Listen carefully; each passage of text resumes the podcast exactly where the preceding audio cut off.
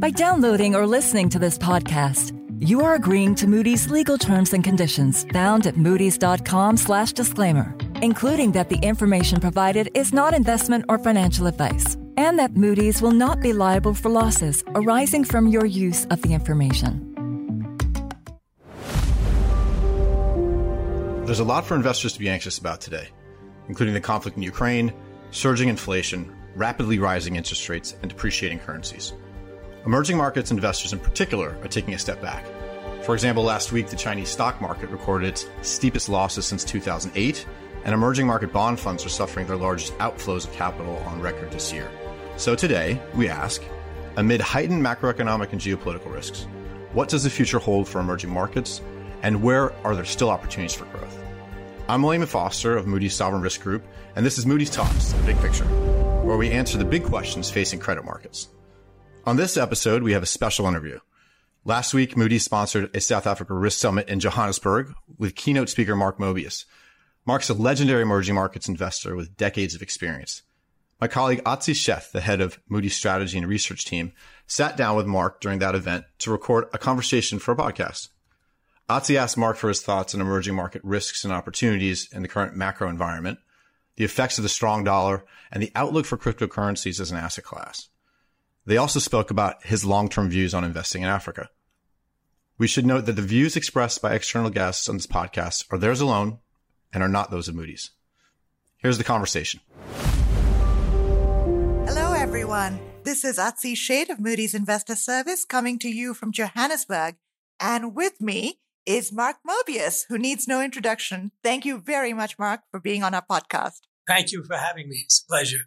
Great. So, Mark and I just did a, a panel discussion where we discussed the outlook for emerging markets, uh, about which Mark knows a lot, and specifically what he's thinking about Africa, the African continent, cryptocurrencies, and commodities. So, we'll go through a few of those one by one, Mark, if that's okay with you. That's fine. So, the outlook for emerging markets. You've been through a lot of different cycles as far as emerging markets are concerned, from the Asian financial crisis to the LATAM debt crisis to the global financial crisis. And now here we are, the aftermath of the pandemic, the Russia Ukraine crisis, inflation surging, interest rates rising.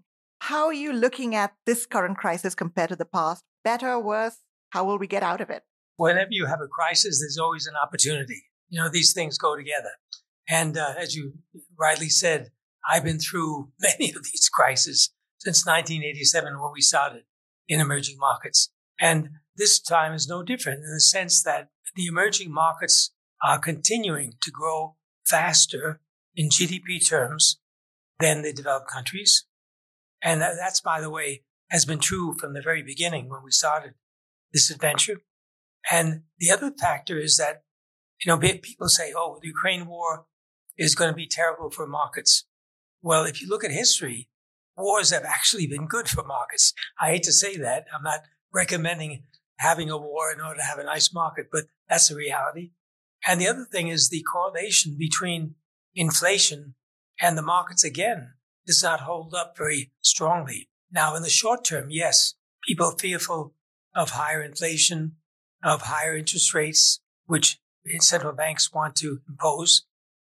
And that puts a downward pressure on the economies. But even in a poor economy, there are winners. There are companies that we can find that are good. Now, you take emerging markets. China looks terrible now. As you know, Chinese markets perform very badly. And by the way, one of the reasons why emerging markets have a bad reputation now is because everybody looks at the index and the index is composed of 30% China. But if you then look at India, which again, 1 billion plus population, they're growing at 7%.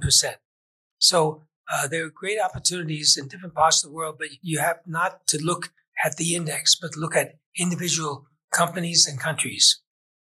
You know, Mark, every day I wake up and the headlines in the financial press are so bleak that I'm really cheered by you saying that, look, even at times when we're entering a downturn, there could be opportunities. And two, your point that, you know, a crisis may not be the same for everyone. There are some countries that have it better and some countries that have it worse. So two points to remember as we think about this global sort of downturn that we, we seem to be entering.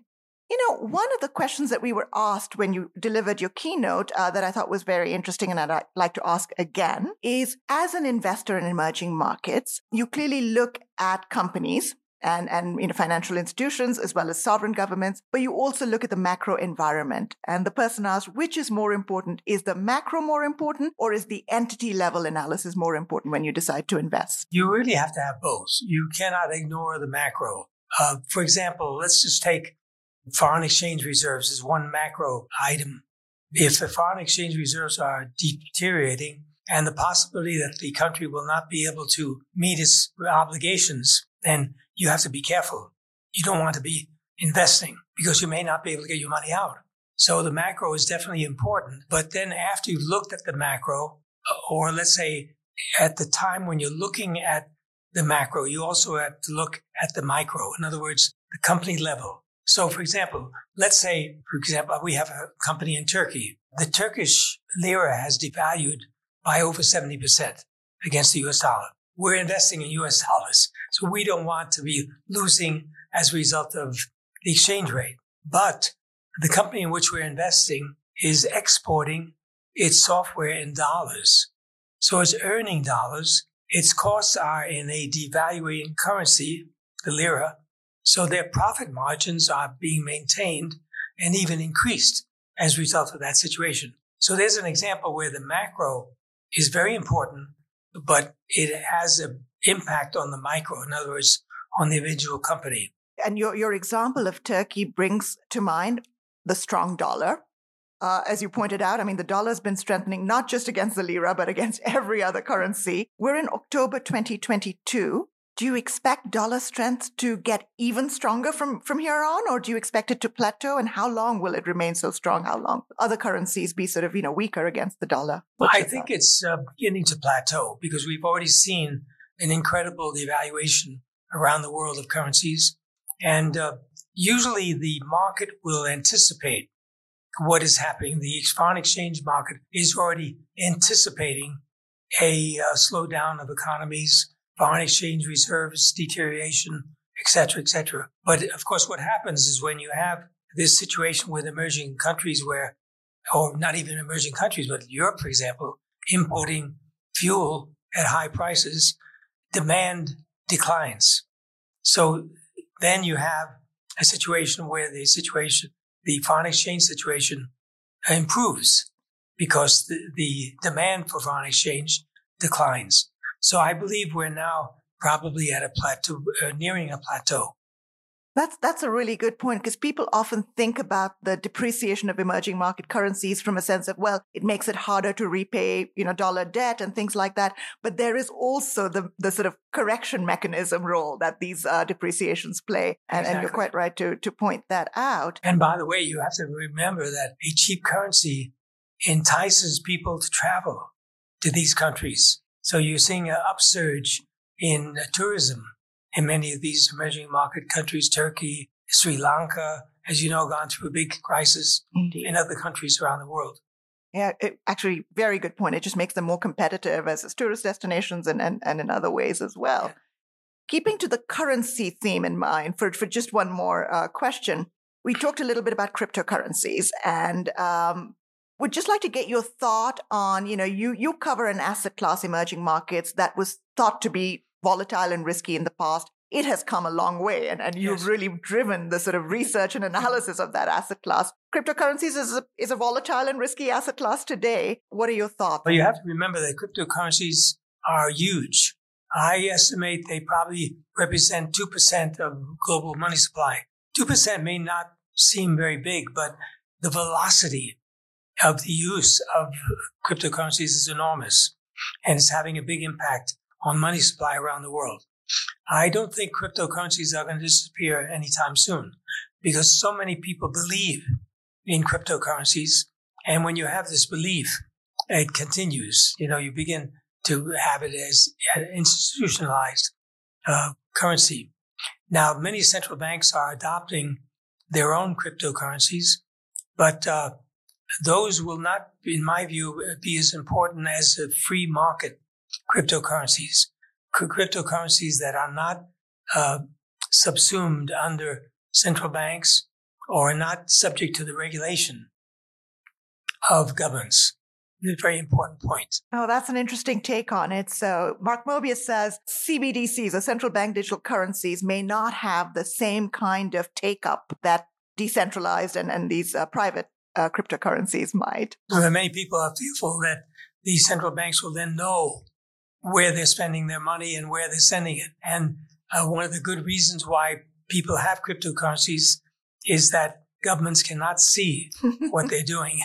indeed, indeed. Uh, no, that is a good point. And, and again, this was something that that uh, we discussed um, uh, in South Africa here today. The sort of you know, gray lists uh, that, that are being made up, and South Africa has, has this risk of being put on it. Turning the, the conversation to the African continent, maybe talk a little bit about your outlook as an emerging market expert on the African continent, near term, medium term, and then maybe a little bit about South Africa specifically. We're already finding opportunities in Kenya and South Africa, and we're looking at other countries in Africa. I believe over the longer term, Africa is going to become more and more important, not only because of the size, of the land area, size of the population, but because of the minerals and natural resources, both agricultural and mineral resources that Africa has. And don't forget, oil and gas.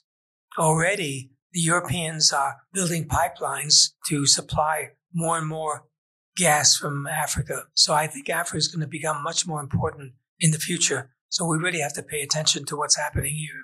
Mm-hmm and a really good point on sort of the demographic resources as well as the natural resources as in, in, in the years to come, uh, something that that sort of allows for, for the growth potential to be fulfilled. Why then, Mark, have we not seen that kind of growth in Africa so far? Uh, what will it take to really take this potential and turn it into reality? I think the big problem is governance. As you know, uh, governments around the world have corruption, have problems, but Africa really has that in spades. And so it's very difficult to organize societies if you have a bad uh, government situation, corrupt governments, etc. But that is gradually being solved because of digitization. As governments now are able to digitize their economy, as people begin to digitize their economies, you'll find that it'll be more and more difficult for corruption to take place. And also, it'll be easier for those elements that want good governance to uh, attain their objectives. So I believe the digitization of economies in Africa will be very, very important going forward. Ah, and just as we reach the end of our time, you've brought us to a very hopeful place, Mark, with your thought that the possibilities for enhanced governance could lead to improved prospects for the economy as well. So we'll leave it right here.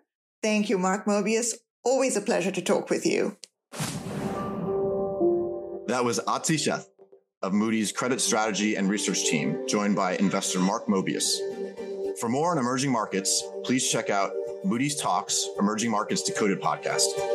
On the latest episode, our analysts discuss refinancing risks for emerging market companies in today's tight financial conditions. Until next time, I'm William Foster, and this is Moody's Talks, the big picture. Thanks for listening to this Moody's Talks podcast. To find out more about the topics discussed, please follow the links in the show notes. You can check out other Moody's Talks podcasts by visiting moodys.com slash podcasts.